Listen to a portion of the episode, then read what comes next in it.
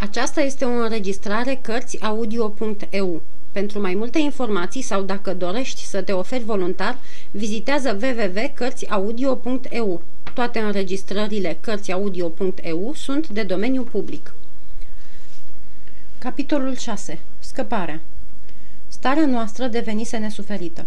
Prea era strâmtă firida, trebuia să o lărgim, și ne-am fi pus cu bricegele, cu cârligele și cu unghiile, până ce, în sfârșit, am izbutit să ne mărim vizuina, așa încât să ne putem întinde culcați.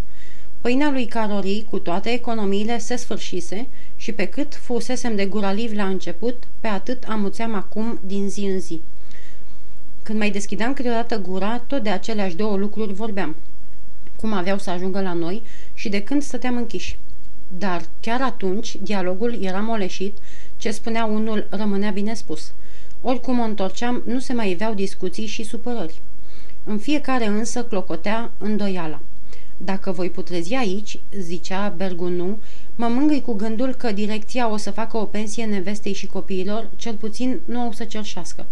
Aș, i-a răspuns meșterul care nu-și întindea șefia numai ca o crotire trupească, ci și sufletească. Nu o să putrezească nimeni. Scripetul umblă, apa scade. Unde scade? În puțuri. Dar în galerii o să-i vină rândul. Dar dacă o da faliment direcția, nu o pățește și nevastă ta cum a pățit-o meșterul? Ia tași din gură, tontule. Direcția e bogată. Era când avea mina, dar acum când e înnecată, ha, ha, ha, ce aș râde de aș fi afară. De ce? Fiindcă prea erau fuduli și directorul și inginerii. Să se învețe minte și să poftească și dumnealui dacă îi dă mâna colea cu noi. Dacă ar fi fost poftit, prostule, nu ai mai ieși acum de aici. Încet, încet, afară de meșter care ascundea ce simte și de carorii care nu simțea nimic, nu mai vorbea niciunul de scăpare, ci de părăsire și de moarte. Degeaba ne tot spui, meștere. Nu au să poată scoate apa. Nu v-am făcut de zeci de ori socoteala? Ba da, dar socoteala nu ne poate scoate pe noi de aici. Dar cine? Dumnezeu. Poate, numai El face și desface. El și Sfânta Fecioară. În ei am eu nădejde, nu în ingineri. Mai adineauri, rugându-mă, am simțit la urechi un glas care îmi șoptea. Dacă te legi să fii creștin, te scap. Și m-am legat. Ia lasă-ne în pace cu fecioara, i-a strigat Bergunu, căci el era calvin și nu recunoștea ca paje care era catolic nici pe Sfânta Fecioară, nici pe toți mijlocitorii dintre Dumnezeu și om, adică papa, sfinții și îngerii. În orice alt loc, părerile lor nu ar fi stârnit discuție, aici însă, într-un oraș în care certurile bisericești sunt mai furioase ca acum trei veacuri, când o jumătate din oraș se bătea cu cealaltă jumătate, nici credința unuia, nici răspunsul celuilalt nu puteau trece nerăfuite. Se ridicaseră amândoi și se sfideau cu ochii, gata să se încaiere. Meșterul a pus un picior pe umărul unchiului, a sărit pe lavița de sus și s-a pus între amândoi. Dacă aveți chef de bătaie, așteptați ieșirea. Dar dacă nu vom ieși, a strigat Bergunu. Atunci, dacă asta ar însemna că tu aveai dreptate, atunci el pretindea că o să iasă. Și voi ieși, a strigat Paje. Ba nu, i-a ripostat celălalt. Dar nu vă mai certați degeaba, așteptați sfârșitul. Și am să ies. Ba nu ai să ieși. Noroc că, prin dibăcia meșterului, Gâlceava s-a sfârșit aici, întunecându-ne mai mult pe noi cu o nespusă îngrijorare. Și nu aș fi fost eu aici, are început Paje, după ce tăcuse câtva timp, dacă nu s-ar afla printre noi păcătoșii vrednici de pedeapsă. Cu alte cuvinte, dumneata ești păcătosul, domnule Burgunu, dar el, în loc să se supere, i-a dat dreptate. Așa e, bine zici. Dumnezeu vrea să dea unuia dintre noi prilejul de a-și ispăși greșelile. Oi fi tu, oi fi eu, nu știu. Ce știu însă e că m-aș înfățișa lui cu cugetul mai împăcat, dacă aș fi fost ceva mai milostiv, acum, în vremurile din urmă, îl rog deci din inimă să mă ierte. Nici eu nu zic că n-am păcătuit și mărturisesc înaintea voastră greșelile, dar Sfântul Ion știe că n-am păcătuit de bună voie și că nu am făcut rău nimănui. Iar eu, nu știu de ce, auzindu-le spovedania, am simțit nevoia de a mă spovedi, dar îmi dădeam seama că, poate, întunericul închisorii sau frica de moarte, sau slăbiciunea nemâncării, sau misterioasa alicărire a lămpii care ne lumina, mă cufundase într-o adâncă emoție. M-a trezit un hohot de plâns și, întorcându-mă, am văzut lângă mine, în locul lui Carori, pe uriașul Compeiru, îngenunchiat la pământ și strigând. Nici Paje, nici Bergunu nu sunt vinovați, ci eu sunt. Pe mine mă pedepsește Dumnezeu, dar mă pocăiesc, spunând adevărul. Jur că de-o scăpa de aici îmi voi îndrepta greșeala, iar de nu s-o îndreptați voi.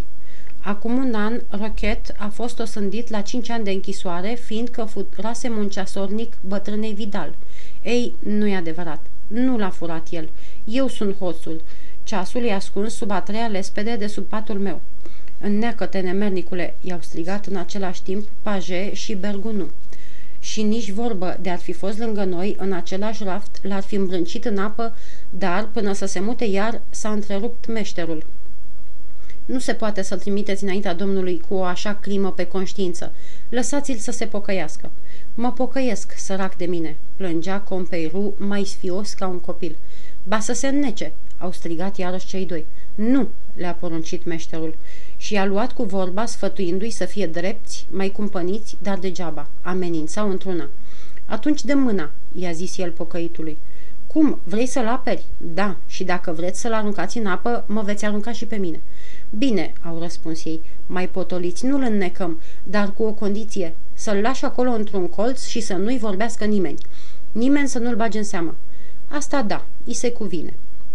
Și, după această vădită condamnare, ne-am înghesuit toți trei, unchiul, meșterul și eu, lăsând un gol între noi și bietul osândit. Câteva ceasuri, cred, a stat așa abătut, fără să se clintească, îngânând numai câteodată. Mă pocăiesc. Și atunci, ori Paje, ori Bergunu îi strigau. Prea târziu, Mișelule, te pocăiești de frică. Acum un an trebuia să-ți pară rău. Iar el repeta mereu același răspuns, gâfâind greoi și prins de friguri, căci tot trupul îi tremura clănțănindu-i dinții. Mie sete, a zis el mai târziu. Nu mai era apă în cizmă. M-am ridicat să aduc, dar și Paje, care mă văzuse, mi-a strigat să stau și unchiul m-a apucat de braț zicându-mi am jurat să nu-l băgăm în seamă. Dacă a văzut că cere degeaba, s-a sculat în sus să-și ia apă singur. O să dărâme Filida. Chiar așa să fie, lăsați-l în pace, le-a impus meșterul.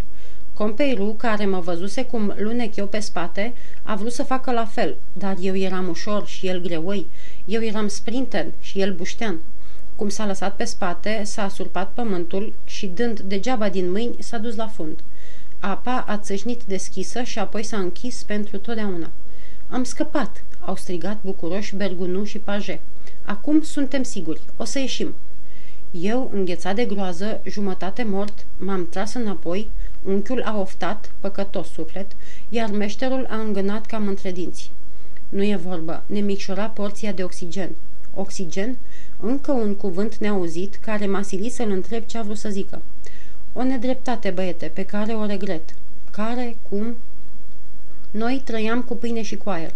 Pâine nu mai avem, iar aerul e cam sărat, fiindcă și puțul pe care îl avem nu se primenește. Când l-am văzut înnecându-se, am zis că nu o să ne mai mănânce o porție de aer și vorba asta nu o să mi-o iert niciodată. Lasă că-și merita soarta. Să vezi ce bine o să ne meargă, a încheiat Paje, bălăbănindu-și picioarele de-a lungul peretelui. Dar n-a mers cum zicea el și nu din vina inginerilor sau a lucrătorilor care săpau necontenit, ci pentru că era greu, căci cărbunii prin care treceau săpăturile erau ca fierul, iar din pricina îngustimii galeriei nu putea lucra decât un spărgător. Apoi aerarea era slabă. Cu cât înaintau, cu atât prelungeau țevile prin care sufla un ventilator puternic ca să ajute arderea, dar zadarnic. Lămpile nu ardeau. Toate acestea întârziau străpungerea și, după șapte zile de lucru, de-abia să paseră 20 de metri. Foarte repede, față de alte ori, în vremuri obișnuite, când aceeași distanță cerea o lună, dar ce folos. Și asta se făcea numai prin lăudabila încăpățânarea inginerului, căci, căci toți ceilalți ne credeau morți. Chiar nevestele și copiii tot așa ziceau, că nimeni nu va ieși viu. Totuși, inginerul nici măcar n-a încetinit lucrările împotriva tuturor protestelor cu aceeași stăruință cu care Columb a descoperit America. Încă o zi, băieți, zicea el lucrătorilor, dacă nici mâine nu dăm peste nimic, atunci ne vom opri. Gândiți-vă însă că nu vă cer pentru cei dinăuntru, decât ce le-aș cere și lor, dacă ați fi voi în locul lor. Încrederea lui trecea și în inima lor, convertindu-i și hotărându-i să sape mai departe. Pe de altă parte, trebuia boltit tunelul odăii lămpilor care se surpase în câteva locuri, așa că se esileau prin tot felul de mijloace să smulgă pământului teribila taină și să ia înapoi pe cei rămași cu viață. A șaptea zi, un spărgător a auzit un mic zgomot ca niște ciocănituri, atunci și-a lipit urechea de perete și, crezând că îi se pare, a chemat un tovarăș să asculte și el și iar s-au auzit câteva lovituri la intervale regulate. Imediat s-a dat zvon, trecut din gură în gură până la inginer care s-a repezit în galerie. Așadar avea dreptate. Erau acolo viețuitori pe care încrederea lui avea să-i scape. A dat în lături lucrătorii și s-a pus să asculte, dar era așa de mișcat că n-a auzit nimic. Ba se aude, i-a zis unul din cei care lucraseră după el, dar nu sunt oameni, e un duh, duhul rău al pământului, care bate într-adins ca să ne păcălească. Dar cei doi spărgători care auziseră au susținut contrariul și, cum erau oameni de treabă, îmbătrâniți acolo, vorba lor cântărea ceva.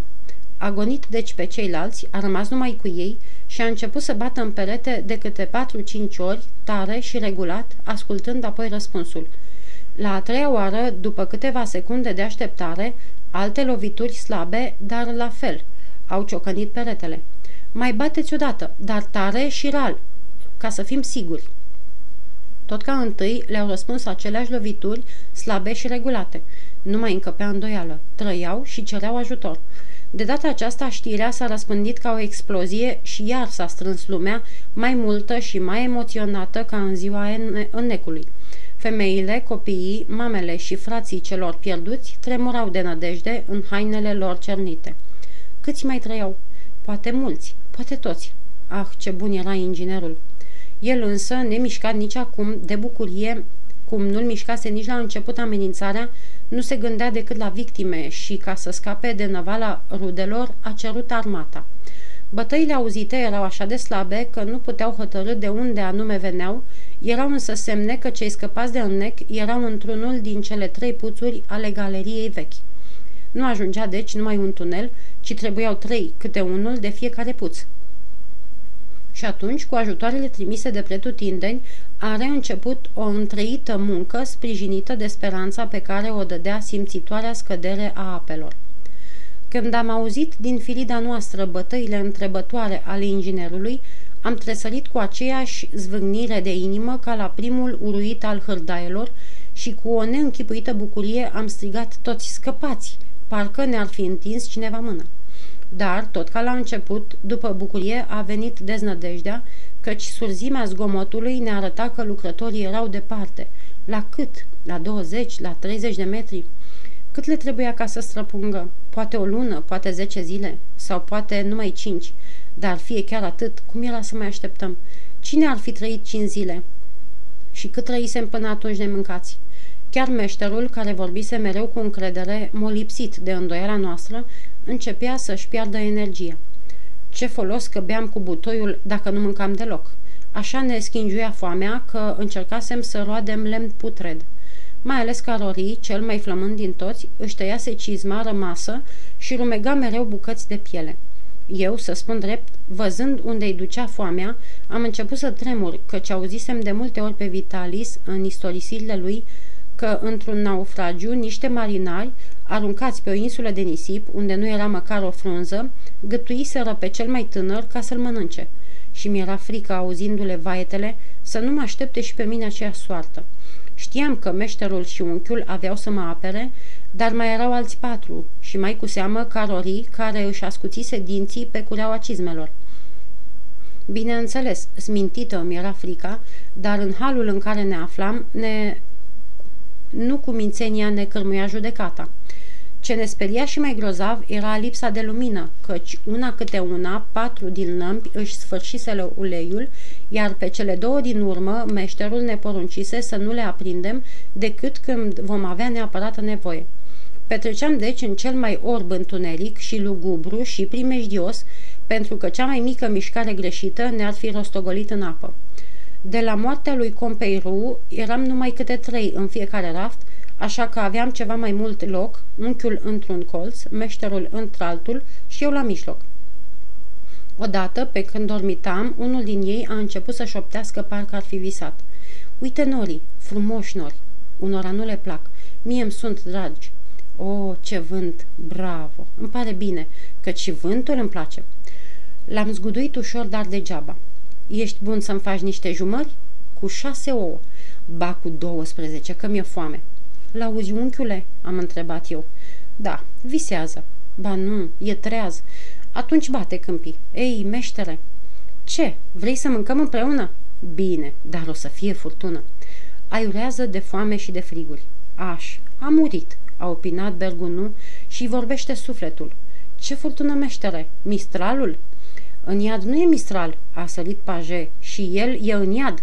Ce apucase? Se țâgniseră toți? Înnebuneau? Ce era de făcut?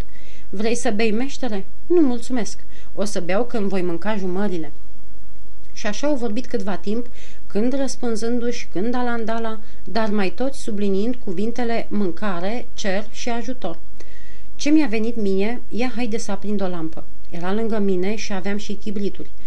Cum i-au văzut flacăra, au tăcut și, după o tăcere de dezmeticire, au întrebat ce s-a întâmplat, parcă s-ar fi trezit din vis. Aiurați, le-a răspuns Gaspar. Cine? Tu, Paje și Bergonu. Vă credeți afară și vorbeați de furtună. În timpul acesta tot băteam din când în când în perete ca să spunem ajutoarelor că nu am murit și îi auzeam spărgând cu înverșunare, dar tot departe erau, judecând după surzimea zgomotului. Când m-am coborât să aduc apă, mi s-a părut că scăzuse cu vreo palmă și le-am strigat, scad apele, ca să-i înviorez. De bucurie, am fi vrut să nu mai stingem lampa, dar s-a împotrivit meșterul și, ca să nu ne răzvrătim, ne-a explicat că ori de câte ori ne cerea ceva, că dacă le ardem acum, ce o să facem când o fi să ieșim? Și apoi, tot uitându-se cum scade apa, că ce asta voiam noi, nerăbdarea ne-ar fi sleit mai rău puterile. Destul că ne știam scăpați. Răbdare, dar. Cu cele 15 chibrituri rămase le puteam aprinde de multe ori. Am stins deci lampa și, fiindcă băusem mult, nu ne-a mai prins somnul. Și am stat iar, cine știe câte ceasuri sau câte zile nemișcați, hrănindu-ne cu zgomotul hârdaielor care scoteau apa și al ciocăniturilor în pereți. Amândouă se auzeau din ce în ce mai tare, se apropiau. Cu cât cei de afară își sporeau forțele, cu atât noi ce dinăuntru ne simțeam mai slabi. Afară de mâncare, mai era și o travă a aerului neschimbat. Noroc că scăderea apelor micșora apăsarea atmosferei, căci, dacă s-ar fi păstrat ca la început, ne-ar fi asfixiat. Din când în când, schimbul lucrătorilor provoca întreruperi care ne înfiorau. Ni se părea că s-au ivit piedici, că nu mai pot sparge și că ne-au părăsit. La ultima din ele, un zgomot puternic, ca o sfărăitură sălbatică, ne-a înspăimântat auzul. Iar vreun puhoi?" a zis Carori. Nu se poate." i-a răspuns meșterul. Atunci ce? Nu știu, dar nu sunt ape." Nu știa? Prin urmare, dacă el, care nu ne spunea nimic, fără lămuriri, ne mărturisea că nu știe cauza zgomotului, care, am aflat mai târziu, fusese pricinuit de un uriaș ventilator pus să trimită aer lucrătorilor, sfărăitura aceea sălbatică nu putea fi decât un alt nec. Aprinde lampa, de prisos, aprinde-o.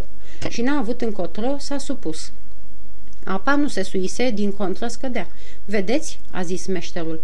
Nu văd nimic. Văd că o să mor. Dar mai bine mort decât așa. Dă lampa, meștere, vreau să scriu nevestei. Scriem și mie. Și mie. Bergu nu era cel care ceruse lampa. Avea în buzunare un petic de hârtie și un vârf de creion. Uite ce vreau să le spun. Noi, Gaspar, Paje, meșterul, Carori și Remi, închiși într-unul din puțuri, suntem pe moarte. Eu, Bergunu, cer lui Dumnezeu să-i fie soț nevestimii și tată orfanilor, binecuvântându-i. Dar tu, Gaspar?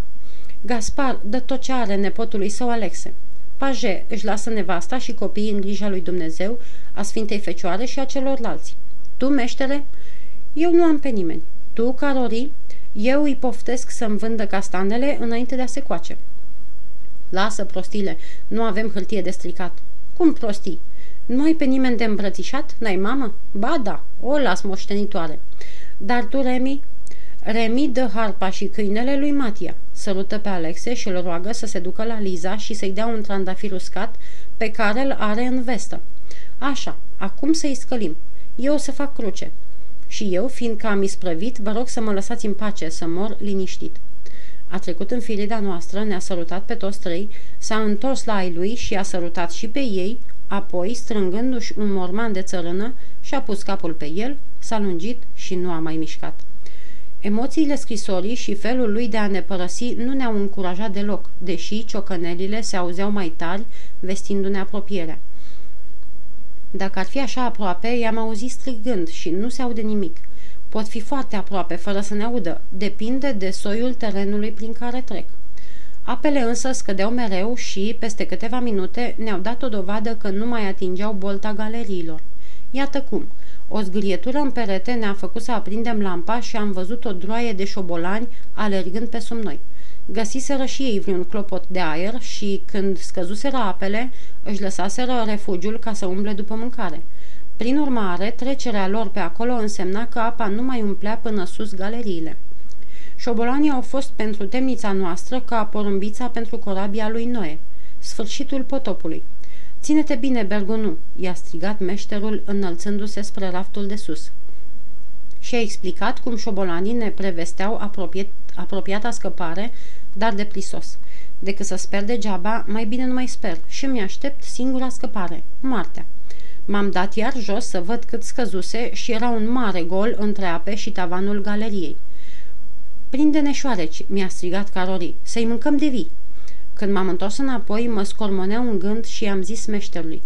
Plimbarea șobolanilor înseamnă drum deschis. Lasă-mă să mă duc în not până la scări și să strig să vină pe acolo să ne scoată mai repede. Nu se poate. De ce? În not ca un pește. Dar mirosul. Dacă nu mor șoarecii, nu o să mor nici eu. Dacă te duci, îți dăruiesc ceasul, mi-a făgăduit paje. Tu ce zici, Gaspar? a întrebat meșterul. De, ce să zic, dacă se crede el în stare să ajungă până la scări, nu am dreptul să-l împiedic. Să nu se înnece. Și asta se poate, dar se poate și altceva, să scape fugind în loc să moară așteptând. Fă cum vrei, mi-a zis atunci meșterul. Eu cred că încerci ce nu se poate, dar s-au văzut multe minuni. M-au îmbrățișat amândoi, m-am dezbrăcat și am intrat în apă. Să strigați mereu ca să am călăuză. Și am început să not, întrebându-mă dacă voi putea trece, iar când am văzut că pot, dar binișor, ca să nu mă lovesc, s-a născut în mine altă grijă. Ce mă așteaptă la capăt? Scăparea sau moartea? Am întors capul și am văzut licărirea lămpii răsfrântă în apă. Aveam un far. Merge, merge!" mi-a strigat unchiul. Da, din puțul nostru la scări era foarte greu să ajungi, fiindcă știam că, nu departe de acolo, era o răscruce de galerii și dacă mă încurcam, adio. Noroc că, afară de tavan și pereți, mai aveam pe jos, prin apă, o călăuză mai sigură. Șinele. Urmărindu-le, nu mă puteam rătăci. Mă lăsasem deci din când în când până la fund și după ce simțeam șinele cu piciorul, mă ridicam iar în sus. Pe de altă parte, slăbirea strigătului dinapoi și creșterea zgomotului de dinainte erau semn că mă apropii. Ah, să mai văd odată lumina și să-mi scap tovarășii.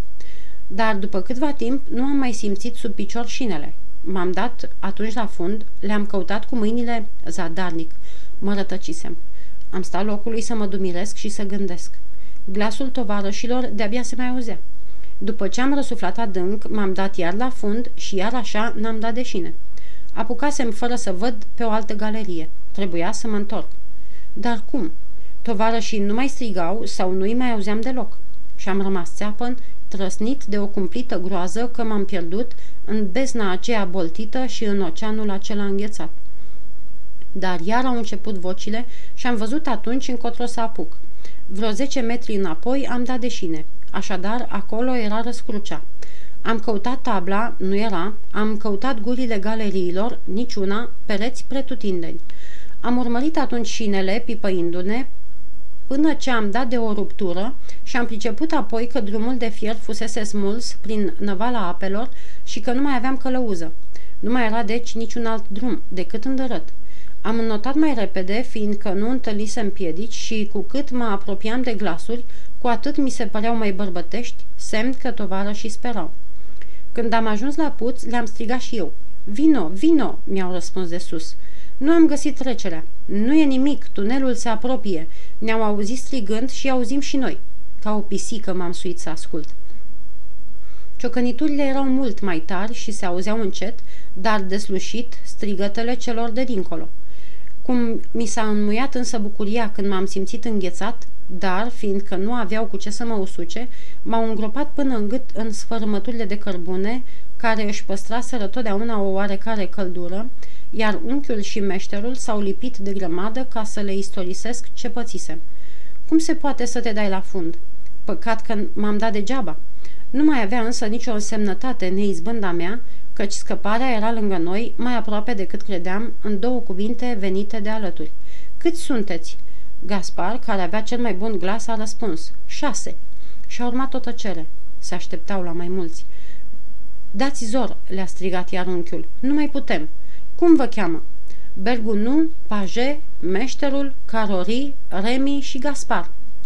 În scăparea noastră, aceasta a fost, pentru cei de afară, cea mai tragică clipă.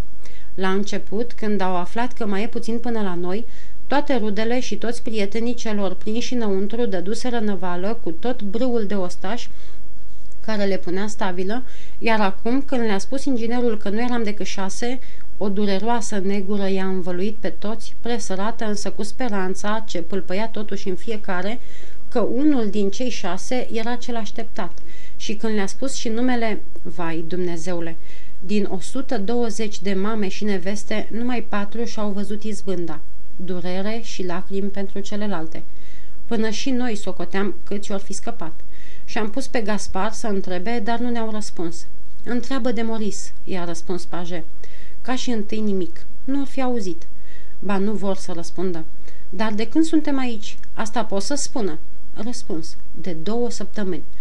Două săptămâni. Cea mai exactă socoteala noastră fusese cinci zile. Acum mai avem puțin și să tăcem ca să nu-și piardă timpul. Câteva ceasuri, cel mult. Așa e, câteva, dar cele mai lungi și mai dureroase ceasuri din toată închisoarea.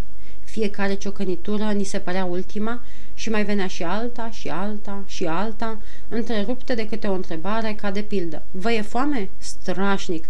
Puteți aștepta? Dacă nu puteți, o să facem o gaură ca să vă trecem ceva, dar asta va întârzia ieșirea și ar fi mai bine să răbdați. Răbdăm, răbdăm, dar grăbiți-vă! Ca să încurajăm, le-am spus că apele scad și ne-au răspuns, știm. Dar ciocăniturile s-au rărit. Simțeam că sunt aproape să răzbească și fiindcă le explicasem cum ne găsim, se temeau să nu provoace o surpare care să ne cadă în cap și să ne schilodească sau să ne omoare.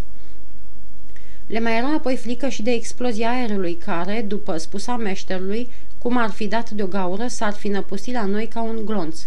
Trebuia deci să luăm și noi seama cum luau cei de dincolo. Din cauza zguduiturii loviturilor, cădeau din când în când fărâme de cărbuni care se duceau de-a dura pe pereți până jos în apă. Noi, lucru ciudat. Cu cât ni se apropia scăparea, cu atât ne moleșam. Eu cel puțin de-abia mă mai țineam și cu toate că nu mi-era frig, în mormanul meu de cărbuni tremuram vargă. În sfârșit, câteva bucăți mai mari s-au desprins de deasupra filidei noastre și au căzut între noi, iar prin spărtura deschisă ne-au orbit lămpile, dar repede ca un fulger, căci imediat ne-a închis întunericul. Năpraznicul puhoi de aer, târând cu el tot felul de fărâmături, le stinsese. Nu vă e frică, o să le aprindă. Iar să așteptăm. Dar tot atunci un zgomot venit dinspre galerie m-a făcut să întorc capul și să văd o lumină mare mergând pe apele răscolite, pe când un glas ne striga, curaj! Și pe când pe cei din raftul de sus îi scotea prin tunel, la noi, cei de jos, veneau prin galerie cu inginerul în frunte. El s-a suit întâi la noi și, cum m-a luat în brațe, am leșinat. Tocmai târziu mi-am dat puțin seama că mă ducea cineva și că mă învelea. Apoi o neînțeleasă putere, ca un fel de amețeală, m-a asilit să deschid ochii. Lumină. Eram afară. Tot atunci ceva alb s-a repezit la mine. Capii, care dintr-un salt sărise să mă lingă, iar pe de altă parte cineva mă săruta. Remi, mi-a șoptit o voce. Vocea lui Matia. M-am uitat împrejur și am dat de un cerc mare de oameni, înghesuiți pe două rânduri, tăcând ca să nu ne sperie, dar vorbind înzecit cu ochii. În rândul întâi mi s-a părut că sunt niște haine lungi cu fireturi care sclipeau la soare, preoțimea orașului venită să se roage pentru scăparea noastră. Zeci de mâini s-au întins spre mine, dar inginerul nu a vrut să mă dea și, fălindu-se cu izbânda, m-a dus mândru și fericit până în birourile unde erau pregătite paturi. Peste două zile mă plimbam pe ulițele orașului, însoțit de Matia, de Alexe și de Capi. Toți câți mă întâlneau se opreau locului să mă vadă. Unii veneau să-mi dea mâna, alții, din potrivă, întorceau capul, căci se întrebau amărâți de ce scăpasem eu, un orfan, pe când cei cu părinți sau stâlpii familiilor pluteau acum morți pe apele de înnec. Mulți din cei din tâi mă pofteau la masă sau în cafenele ca să le istorisesc prin ce am trecut. Dar le mulțumeam fără a primi, căci cum era să mă spovedesc eu unor străini și mai ales pentru un fel de mâncare sau un pahar cu bere. Și apoi, mai mult îmi plăcea să ascult decât să povestesc. Puneam pe Alexe și pe Matia să-mi spună ce se petrecuse pe pământ pe când noi eram de desubt. Când mă gândeam că ai murit pentru mine, se văita Alexe, îmi venea să-mi rup mâinile și să-mi rătez picioarele.